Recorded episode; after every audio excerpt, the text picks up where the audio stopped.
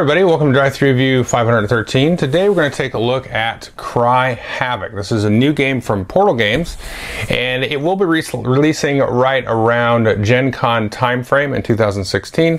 Uh, now, what this is is kind of your dudes on a map style game but don't run away screaming if you don't usually like that kind of game. This has a little bit something new, I think, for folks.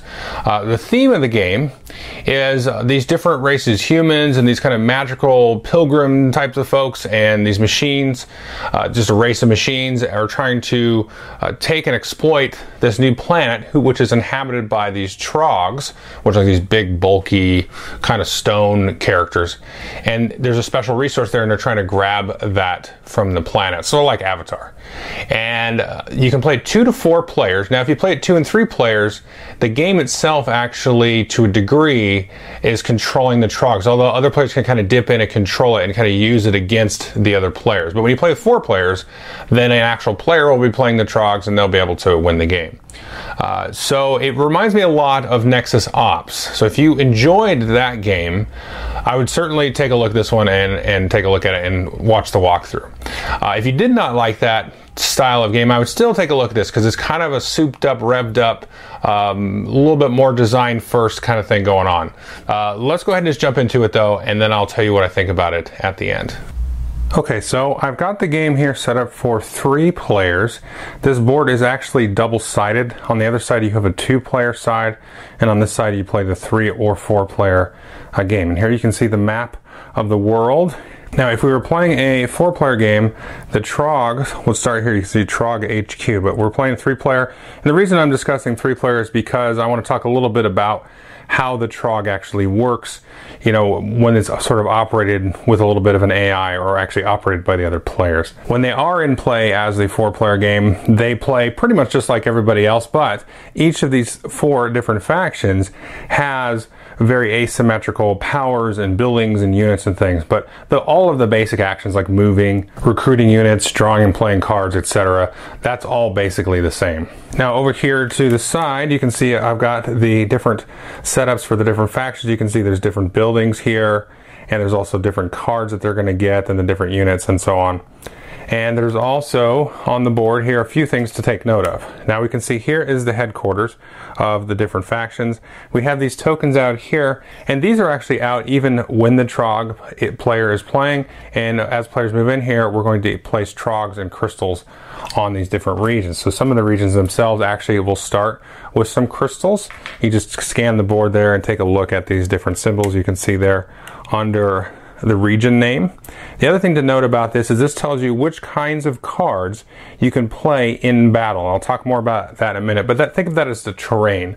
So some of the cards that you can play, the tactics that you can execute are based on the terrain of the place where you are at. The other thing that you might here have on the board are these exploration tokens, and these are usually beneficial or always beneficial for players as they move in. Sometimes you can also have uh, these trog nests here on the other side of the board. These will actually come out at setup as well, so these will be just a little bit worse in terms of the number of trogs, but also probably have some more crystals. You can also see that the map actually wraps. So you have these arrows here. This will come back on top. In this one, if you go out here, you can come back through here. And also, the other thing to mention just about the trogs is they will get tunnels and they'll be able to move, only they will be able to move as if these different regions were adjacent, and they can actually build more tunnels through the course of the game. So how a game's going to work is we're going to play at least five rounds, and this is the scoring track that you can see here, and players have tokens of their color there that they're going to be tracking their score. And the first thing you're going to do every round is flip over the next event tile. So you can see I've had one there at the start, two, three, four, and then down here I've placed this marker, and this is final scoring. So the fifth one, the fifth round, that will be the scoring will be enabled for the end of that round. So the first thing you're going to do in the game is flip over the event token, and then you're going to do it. So remove two crystals from the region with the most crystals, or you may actually get. Every player can draw a terrain tactic card and so on. So these are kind of good and bad. And then as players play though and they score points, let's say that the yellow player scored a lot of points here and he shot up here to 14 then as he passes this this event is going to move down and stack on the next one, and we're actually going to flip over and do both of these events. So in that case, he's also shortened the game by a round because he's shot up and score so quickly. So you're always going to resolve all the events, but if somebody shoots up really high, you're going to resolve both events and play one less round. And then obviously, once we get down to here, then this means scoring is going to be always be enabled for the last round because you're not always going to score every single round. Players are going to have to dictate that a little bit. So if we take a one player's kind of faction area here, there's a couple things to notice. First thing is we do have a sort of a main board here, and this gives you the turn structure. So like I said, the first thing is the event. You're going to update the initiative, refresh skills, and so on, and play through the round. And that gives you down here a list of your sort of basic actions that you can do. And then all of the factions have three separate buildings. These will be out, and then you'll have tokens that match these. So you can see here's the airfield here, which allows you to fly ships around and get at least temporary control of some of the regions, and you can build these structures. So you can build up to three of these airfields here. Now you can never build the same structure in the regions, but all of these factions have three, except for the machines, which you might expect up here. They actually have five buildings that they're able to uh, build on their turn. And as you can see, the different units here are different. So this is kind of your typical space marine, your earthlings, your humans. Here we have the pilgrims, and these are sort of a little bit more mystical types of creatures. And then lastly, we have the machines there. And These are just all these mechs that they're going to be. So these are all the units that you're going to get, and I'll show you the trogs here in a second. Uh, the other thing that you're going to have is the skill cards. And so you're always going to have, let's see if I can find the default one, yep. So the rules tell you to kind of play if a basic game, everybody just pulls their default skill and you just kind of tuck it here on the side of your board. And then you can take for like an average game, you take one random skill plus the default skill, and then for a veteran game, you take a default skill plus two random. Uh, so I would, I don't know that you would ever want to play with all these enabled because it might get kind of wonky and out of balance. I expect that would actually happen because uh, I have seen some combos like, ooh, that's dastardly. You got to watch out for that. Um, even just you know playing with the veteran rules. So you're going to have a variety of these skill cards, and sometimes you'll have these tokens here. The skills will tell you to put uh, these tokens out on the board. Uh, the last thing, you have these control markers, and these are going to show control of the different regions that you have. And then each player starts with a little deck of their tactics cards. And you can see a number of things on these cards. During your turn, which I'll talk more about in a minute, you can kind of spend them for either or. So they're multi-use cards. So this one, you could move three units or one unit, three spaces. Uh, this one, you know, you get a little bit of move out of it. Uh, this is for recruiting and so on. So you're kind of having to choose what to do the, with the cards. Uh, but you might also save them for battle, and this will give you a little battle tactic. So when you have a battle that happens, you want to save these, and so you can kind of mess around with your opponent that way. So that's a general overview of what each faction gets. So let's go back to the turn. So again, after the events, you may update the initiative. Now there is a card that each faction has in here that when they play it, this one here. And when you choose to do one of these actions, you can see the exclamation point. So in addition to doing the recruit or whatever, you can position yourself on the initiative track. So at the start of the game, this is random. And then let's say blue had played it. So he may drop out and say, you know what, I want to go last next turn. And so at the start of the next round, then we're going to reorder this to match whatever the upcoming initiative is, and so on. And this may change from round to round. And this, at, after you do the event, at this point, you actually update the initiative, and the turn order is now set for the following round. Now, after you update the initiative, you're going to refresh skills. The one thing about these skills is they can only be used once per round. Now, you can do these in addition to your actions. So if you had all three skills up and you wanted to play a couple of cards from your tactics deck and then activate all three of those, you could, but you're done for the round. So now you're going to uh, uh, refresh those. And then the next thing you're to do is always to draw four cards out of your deck. So as you play cards, uh, you don't kind of like automatically draw cards. You can actually take actions to draw some extra cards, but each round you're to draw four. You do have a hand limit of seven, so you have to discard down to seven after that. And then you're to have three rounds of actions. So players are going to take a round of playing actions. So once all the players take an action, you move this down, everybody takes another action, move it down, everybody takes a third action. And then we're going to resolve any combats at this point. So you may trigger a combat in your first round of actions, but you're not actually going to resolve it until later. So there's going to be a lot that might change if you just march right in right away. There's some stuff can happen. You don't have battles right away. So what are the actions? The first action you can do is move, and I kind of showed that already. You have these arrows here. So you can discard any number of cards. Let's say I just wanted to, for fun, wanted to do this. Like I said, I'm going to do a move, and so I'm going to discard this one, this one, this one. So I have four, five movement points, and this will also trigger my ability to change the initiative because I did that. Sometimes you might have a little card symbol here. So in addition to whatever you chose, you draw a card or you might have a star and you'd actually score some points for playing the card. Those kind of effects will usually come out of these decks here, which I'll talk about in a minute. Uh, so I can do that. Now I've got five movement points to spend. So you can take and move, let's say four people one spot and then another person another spot which wouldn't necessarily be legal in this case, but you can kind of split up those movement points how you need to. Uh, you can move one person five spaces if you really wanted to. Now, if you move into an area that has, let's say, other troops, know, let's say move in there, then he would have to stop.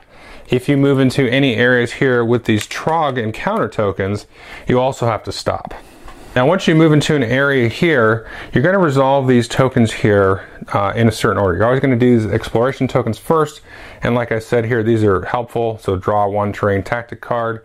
You might get this one here, which is place two troops from your reserve, which just means off the board, uh, into that region, which is always a bonus to find. And so you can resolve those, and then you resolve any of these Trog tokens here. So this will say place two Trog and two crystals in the region. So we'll go ahead and place two crystals here, and now we can take a look at the Trog there, and these are kind of these big rock looking guys. So these guys are going to come in here. So now, because you're in a zone here with an opposing faction, you're going to take the lowest numbered battle marker, and in the cases of one, so we're going to say, okay, so once we do all our actions, this is the first battle that we're actually going to resolve. And so the next time that somebody moves in and there's a contested area, you'll take the second one. That'll be the second battle that's going to happen in that particular area. Now it's worth noting, once there is a battle token here, unless you have a special ability, you can't move in here. Nobody else can move in here. And the defender can only leave with a certain amount of troops. So it's a, it's a little bit interesting to explain. It's very simple though. So when the attacker moves in, you're actually going to put them on the battle token that shows who the attacker was. Now later on, if this wasn't a, a computer controlled player or the game controlled player, they could move out troops, but only more than double the attacker. So in this case, that would be eight because there's four here. So if the Trog had more than eight, which would be pretty rare, then they could move the excess out. Uh, so, but let's say he we moved in here, you know, with one, then you still wouldn't be able to move him, anybody out. So only the defender now can leave here and try to escape. But you've got to; these troops are kind of pinning down most of their troops anyway. Now that's a move. The next thing you can do is recruit, and so you can play any number of cards here uh, and use their recruit icon. So let's say I played this as the blue player. I've moved all of my troops out of the base. I've discarded that, and I have two recruit icons, and so then they come out. So that's the recruit action. The next thing you might do is build. And so you can see these wrenches here. So you will you can use these to build buildings and to actually activate buildings. Now the thing to note about buildings is you have to control the area. There can't be a battle token happening in the area. You can't build buildings in your recruit area. And remember I said you can't have two of the same type. So let's say these trogs were out of town and Blue actually was controlling this and the turns have moved along a little bit. He could now build in a harvester here and he would build one of these. And you can see the cost on the card itself, on this card stock here. Uh, so the build cost is two of those wrenches, and then you can actually activate it for one wrench. So if I played a card with three wrenches, I could build it and activate it. You can only activate it once per action round, but on a future round I could activate it again, but I couldn't like do this a whole bunch on one turn. And this is add one crystal from the supply to your pool. Now, we'll start to talk a little bit about the asymmetric qualities, but these pilgrims here, they kind of mess with and get these kind of mystical powers out of the crystals. So they have a little crystal pool, so they'll pull this out of supply and add this, and they'll be use these and spend these uh, to do different things. Buildings are all different. uh, so the humans, they have these different ways of like getting to faraway spaces. There's an artillery battery which actually allows us to deploy these tokens to other battles that are that we're not necessarily directly uh, involved with with our troops. The machines, the red faction has this orbital sniper, and so they can zap a troop out of a region as long as there's not already a battle token there. Uh, there's just a ton of variety uh, in the different buildings. And of course, the Trog player, uh, if you're playing a four player game, has uh, very cool abilities on their buildings too. So you can spend wrenches to build buildings and or activate buildings and you can do as much as you want you just spend as many wrenches but just remember you can only activate each building one time on a turn now the other thing that you can do is you can actually draw these tactic cards. Now you can either draw off the top of your own deck or you can draw from one of these four uh, different terrain decks here. And there's a couple things to notice about this. But when you do that you're going to draw and you're going to take two cards off of either deck either your own deck or one of these. You take two you're going to keep one in your hand. Say we'll take a distraction, keep that in our hand, and then you'll shuffle this deck back up, and then that will be your action for that turn. Now let's take a closer look at these. And you can see these have a matching symbol to some of the terrain that's on the board. So you've got water, mountains, and you've got kind of this desert symbol and the swamp symbol. Well, all of these cards have battle tactics. Now, not all the cards in your starter deck have battle tactics. Some of them are just the icons. But these also tell you which icons these have. So all of these swamp ones have these two recruits. All of these uh, deserty ones have each one of each of these, but they allow you to draw another card off your deck when you play them. And then if we zoom down there, you can see these all have three build points and these have the movement and so on. So uh, you want to sort of you know, choose the card based on what you might need in your deck. Like if you're the red faction, you might go to the mountain area to get some more ore, for example, and these will give you more abilities to build buildings. But you also want to take a look at these symbols here and see what areas you're in and what you might be moving into on the board. Because when you go to play the tactics cards during battle, you can play any from your starting deck, but only those from those terrain decks matching that symbol. Now, the last action that you can possibly do on your turn is actually enable scoring for the end of the round. Now, each player has in their deck this card here that says action enable scoring. So you just play this card. When you do that, you ignore all these icons there. And then you're going to take your enable scoring token. So in this case, the yellow player would take theirs. You're going to stick it up here like that and only one player can enable scoring per round and you may go a couple of rounds it's feasible that nobody enables scoring so nobody's really scoring any points uh, at least at the end of the round you'll score points during battles and so on but so you're going to go ahead and do that now like i said in the last round the game itself is going to enable scoring so the scoring is going to work a little bit different when the game does it so when a player does it, what's going to happen at the end of the round? Player that enabled scoring is going to get a point for each region that they control. So in this case, yellow would get four. And they're going to get a point for each crystal in the regions that they control. So in this case, they would get two points there. Now everybody else is just going to get points for the crystals. So blue here, instead of getting three points, one for the region and two for the crystals, they're just going to get the points from the crystals. Now if you're playing with the trogs, they actually only score uh, for half the crystals they have rounded up. At the end of the game, nobody scores for the regions. It's just purely about uh, the crystals. But one thing to know is, again, this is a card you've got to play, which is going to go in your discard pile and may not actually uh, come up.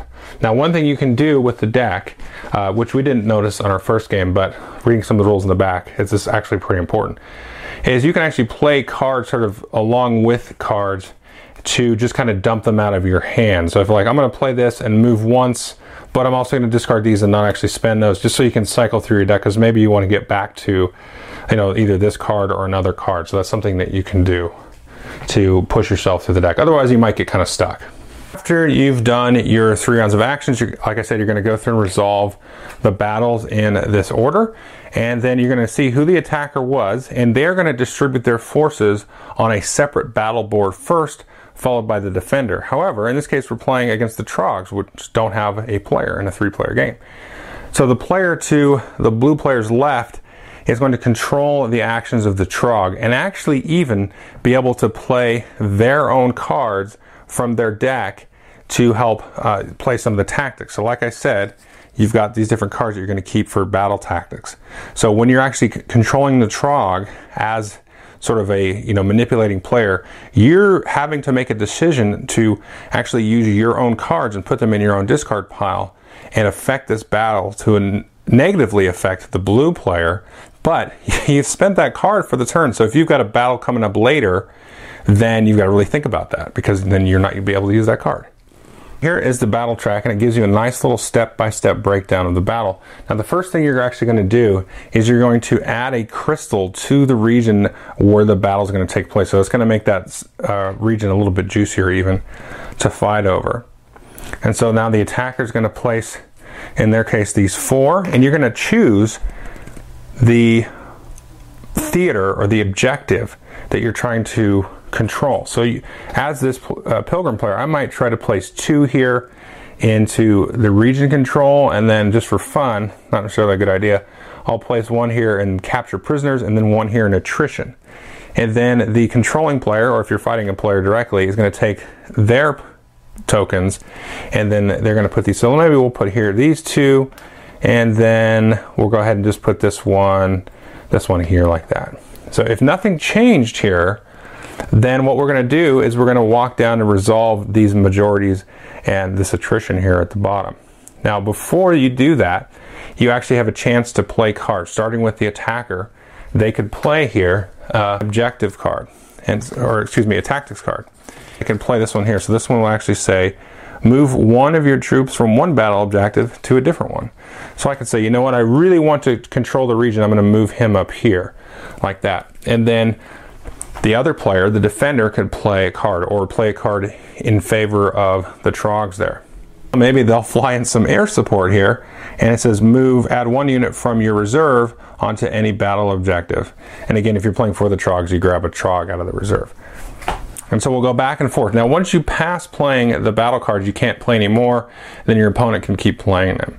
Now, once that happens, you're going to resolve here these, like I said. So the first thing you're going to resolve is whoever has the majority in this particular box is going to be the controller. They're going to take control or keep control of the region. If it's a tie, it goes to the defender. And you have control, then you actually get two victory points on the spot, and the defender themselves has to retreat. Uh, when the trogs are not controlled by a player, they actually go off the board, and then we'll flip up a new uh, trog token, and then we'll, we'll, we'll put that in an adjacent spot. You have to retreat to uh, a friendly region. You can't retreat to a neutral region, or else they've got to go off the board. Then we're going to work our way down here. Now, whoever has the majority here is actually going to be able to take one of the opposing uh, units, and these actually should stay on here. You can take one of the opposing units from anywhere on this board and take it prisoner, which you probably would normally want to take it from down here if there was a, a troop there. So you take that and keep it defender. Now you're going to score one point every round after we resolve all the battles for each prisoner that you have. Now you can spend two points and actually take a prisoner back from somebody if you need to. Uh, so that's kind of interesting, and that's also one of the main tiebreakers at the end of the game is the number of prisoners. So you go down here and work through the prisoners, and then down here, uh, this one you don't actually count for majority. I should have said I think uh, if this is tied, nothing happens. Um, it's whoever has the majority here. Now down here, each of us will get to kill uh, one other of our opponent's tokens there. And there's actually some abilities the humans have got one where they can sneak in and put tokens and different skill tokens out here, and they can actually participate in attrition in a battle they're not even involved in. Uh, but for each person you kill, to go back to the reserve, and then you get a victory point. You do the first battle, you'll go to the next place that has battle number two, and so on, and resolve all the battles. Like I said, everybody gets points for prisoners at the battle. Then you check again if scoring was enabled for the round, you do all the scoring based on next round. You, you grab the next event, you do that, and then you go back into uh, playing all your different actions. You play in five or even less rounds, and then whoever has the most victory points is the winner. Okay, so that is Cry Havoc. Uh, what I think of it, well, this is kind of a one where it's like, where do I start, really? Uh, first, let's start with player count, because that's always a good spot to jump off of. I think this plays excellent at every player count. Now, I haven't played with three, so I shouldn't really say that, but it played awesome with two and great with four, and I really expect three to to work. Um, now, I, I, said earlier, this kind of reminds me of Nexus Ops, which you kind of need the full player count for.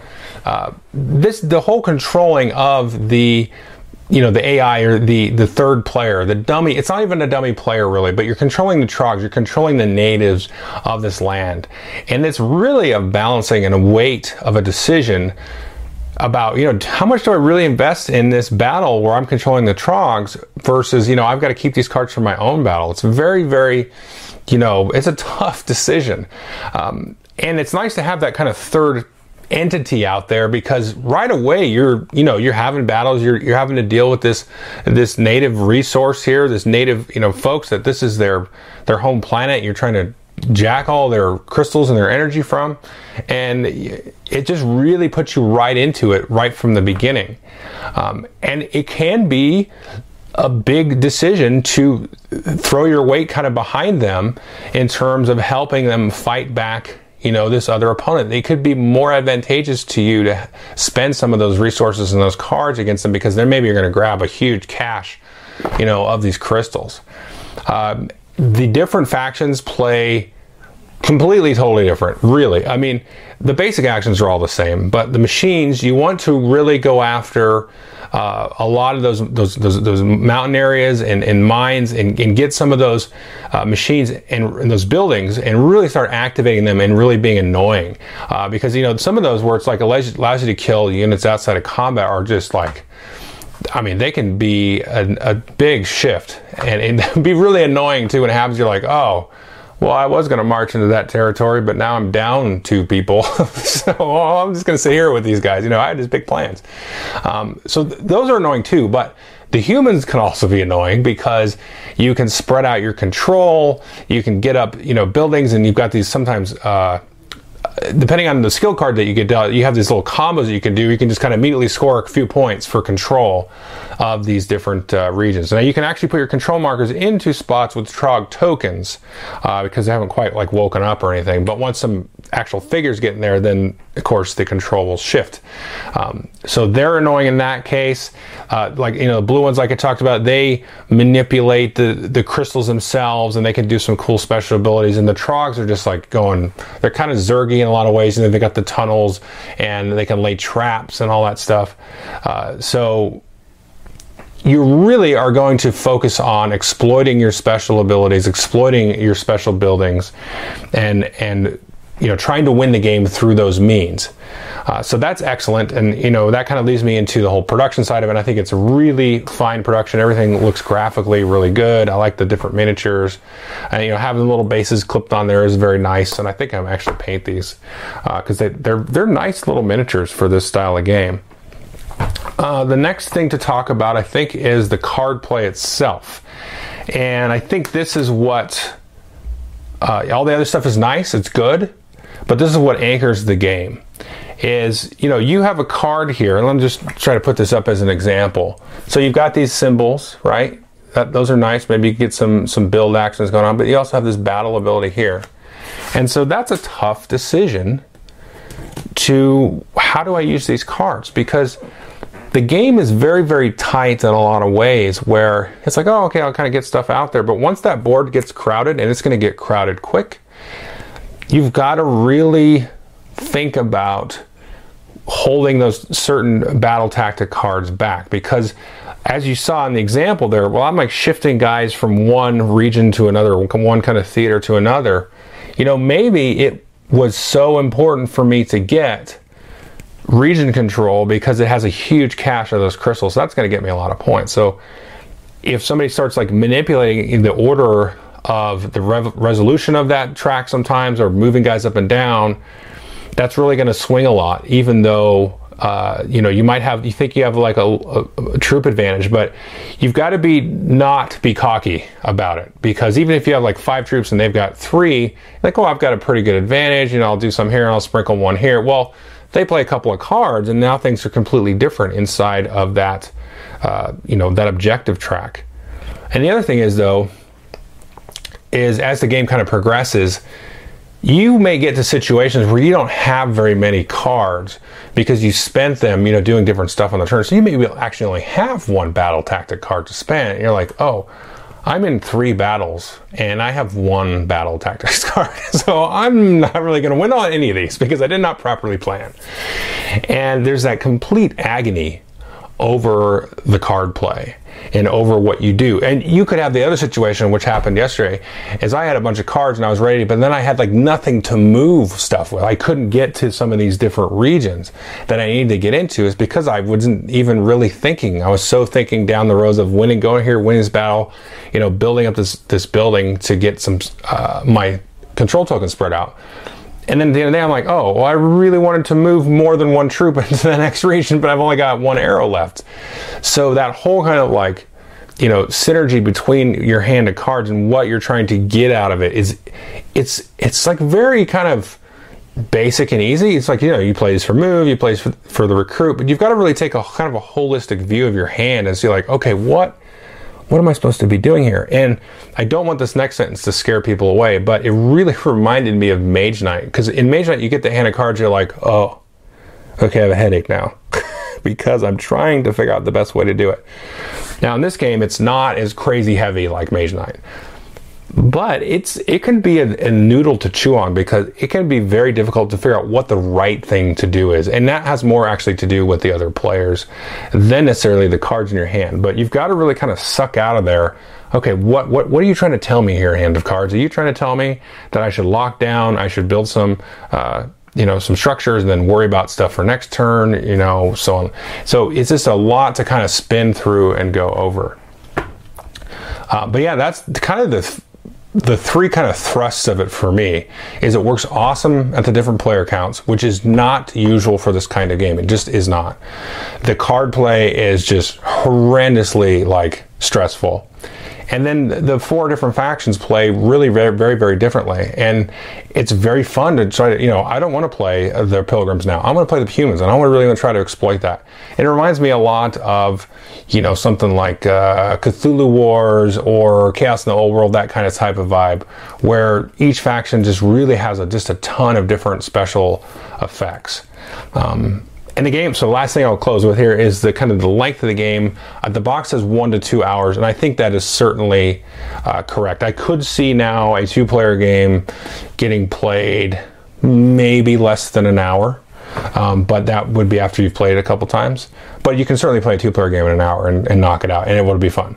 And a four player game, you know, probably take you about two hours. But again, that could probably come down if the whole table was experienced. So you've got this kind of um, I see a lot of uh, comparisons to, I guess, Kemet and Blood Rage and that kind of thing. And, and I understand those comparisons. I do, uh, but this is a this is a quicker sort of version. It's a little bit, in, a, in some ways, it's a little bit more accessible because you have your basic stuff. You move, you recruit, boom, boom, boom, boom, boom. And then, then it anchors it with this like, haha, guess what? You have a tough decision with this deck of cards that thing, which really kind of puts it down. So it really shrinks that space and kind of streamlines those style that style of game, uh, which is what Nexus Ops really did in a lot of ways. It was kind of this very streamlined risk with on an alien planet, you know, when you were trying to control these different resources. So it has that kind of vibe there. Um, but it's like it just it, this is like a smooth sheen uh, polish with with uh, in a very shiny metal. so I highly recommend this game. Loving the game. Uh, I don't ever need to play Nexus Ops again, and probably yeah. So I'll leave the other. I'll, i need to play it some more times before I start comparing it to like uh, more seriously to games like Kemet and uh, uh, what's the other one? It was thinking. It reminded me of. I don't remember. But uh, so yeah. So it's right up there in that kind of very well fine honed design. Dudes on a map attacking game. so anyway, definitely, definitely take a look at this one. Thanks.